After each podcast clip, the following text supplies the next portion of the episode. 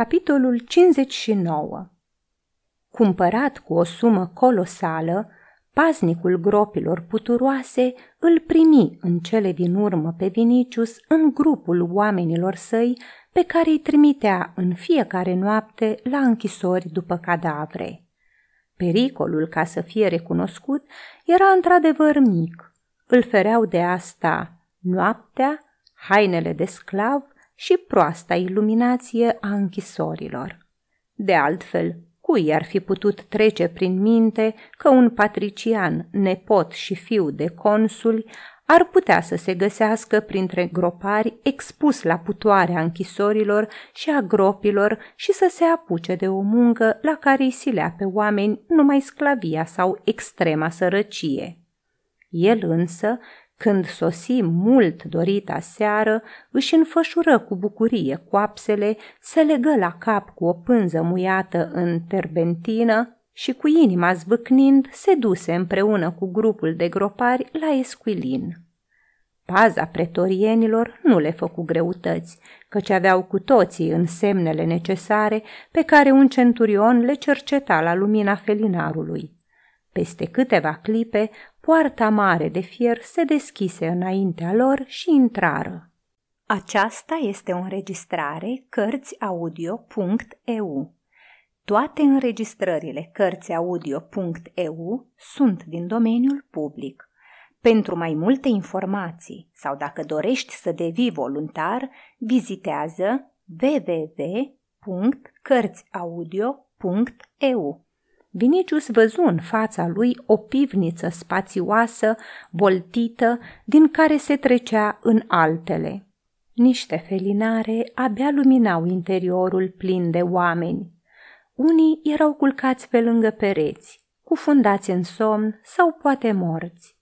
Alții stăteau în jurul unor vase mari cu apă, din care beau ca niște oameni mistuiți de febră. Alții stăteau pe jos, cu coatele sprijinite de genunchi și cu capul în palme. Pe alocuri, copiii dormeau la sânul mamelor. Se auzeau gemete, gâfâitul șuierător al bolnavilor, plânsete, șoapte de rugăciune, cântece fredonate în surdină, blestemele paznicilor. În pivniță era un aer fetid și înghesuială. În adâncurile negre furnicau figuri întunecate la lumina tremurândă a felinarelor, cu ochii stinși sau mistuiți de febră, cu buze vinete, cu șiroaie de sudoare pe frunte și părul lipit de tâmple. Prin unghere aiureau cu voce tare bolnavii. Vinicius își înfipse unghiile în palme. Simțea că îi vine rău că își pierde cunoștința. Toate suferințele îndurate de el până atunci și dragostea care l-a dusese aici se transformară în dorință de moarte. Deodată tresări, căci se păru că în dreptul gratiilor unei ferestre vede statura uriașă a lui Ursus. Suflând repede în felinar, se apropie de el și întrebă. Ursus, tu ești? Uriașul întoarse capul. Cine ești? Nu mă recunoști? întrebă tânărul. Ai stins felinarul. Cum să te recunosc? Vinicius însă o zări pe Ligia întinsă pe o mantie lângă perete și, fără să mai spună nimic, îngenunche lângă ea. Atunci Ursus îl recunoscu. Slavă lui Hristos! Dar nu o trezi, stăpâne! Vinicius îngenunchiat o privea printre lacrimi. Cu tot întunericul putea să-i deosebească fața palidă ca alabastrul și brațele slăbite. Văzând-o astfel, îl sfredeli o durere sfâșietoare. Mila, dorul, adorația îi învolburară inima. Căzând cu fața la pământ, începu să sărute marginile mantiei pe care se odihnea făptura aceasta, mai dragă decât orice pe lume. Ursus îl privi multă vreme în tăcere. În cele din urmă îl trase de tunică. Stăpâne, întrebă, cum ai intrat? Ai venit să o salvezi? Vinicius se ridică, străduindu-se să-și stăpânească emoția.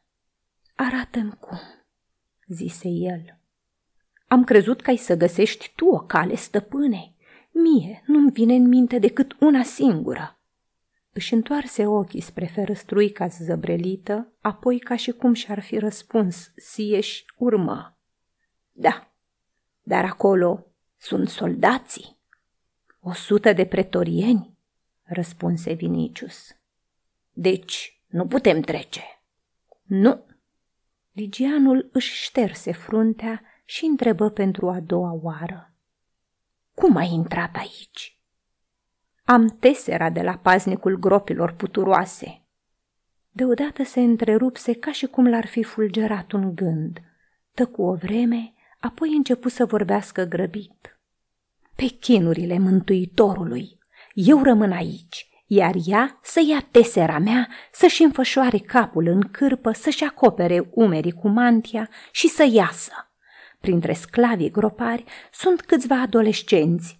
Pretorienii n-au să o recunoască, iar odată ajunsă în casa lui Petronius, e salvată. Ligianul lăsă capul în piept și răspunse. Ea n-are să se învoiască, fiindcă te iubește și în afară de asta e bolnavă. Nu poate să se țină pe picioare. Apoi adăugă, dacă tu, stăpâne, și nobilul Petronius. N-ați putut să o scoateți din închisoare. Atunci cine are să o mai salveze? Numai Hristos. Tăcura amândoi. Ligianul se gândea cu capul lui de om simplu.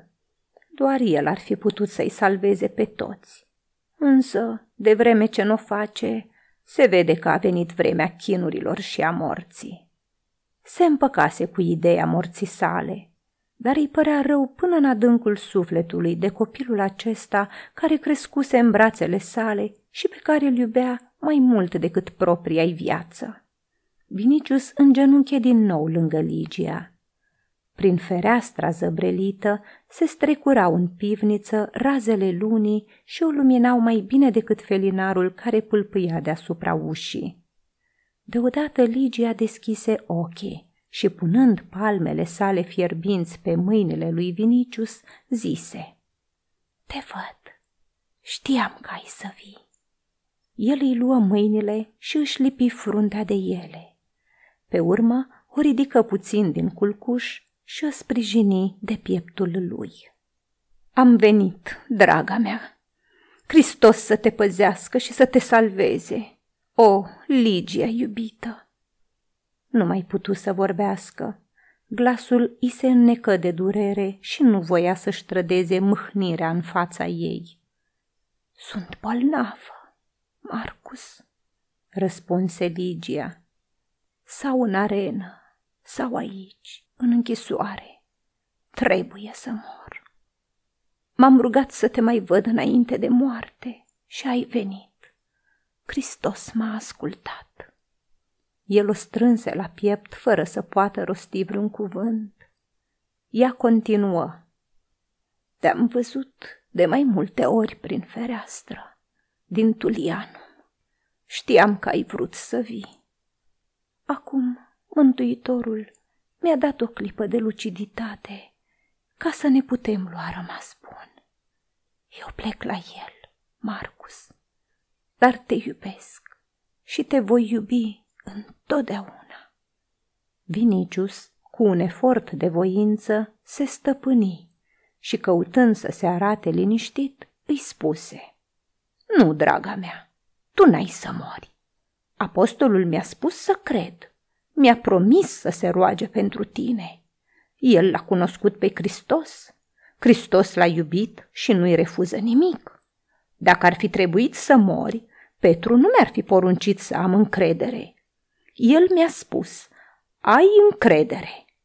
Nu, Ligia, Hristos are să se îndure de mine. El nu vrea moartea ta. El n-are să îngăduie asta. Îți jur pe numele Mântuitorului că Petru se roagă pentru tine. În zarea tristă a lunii, chipul ei se lumină. Duse mâna lui la buze și șopti. Eu Sunt soția ta. Afară, lângă zid, pretorienii care jucau un joc de pioni începură să se certe. Ei doi însă uitaseră de închisoare, de pază, de pământul întreg și simțindu-și sufletul împăcat, începură să se roage.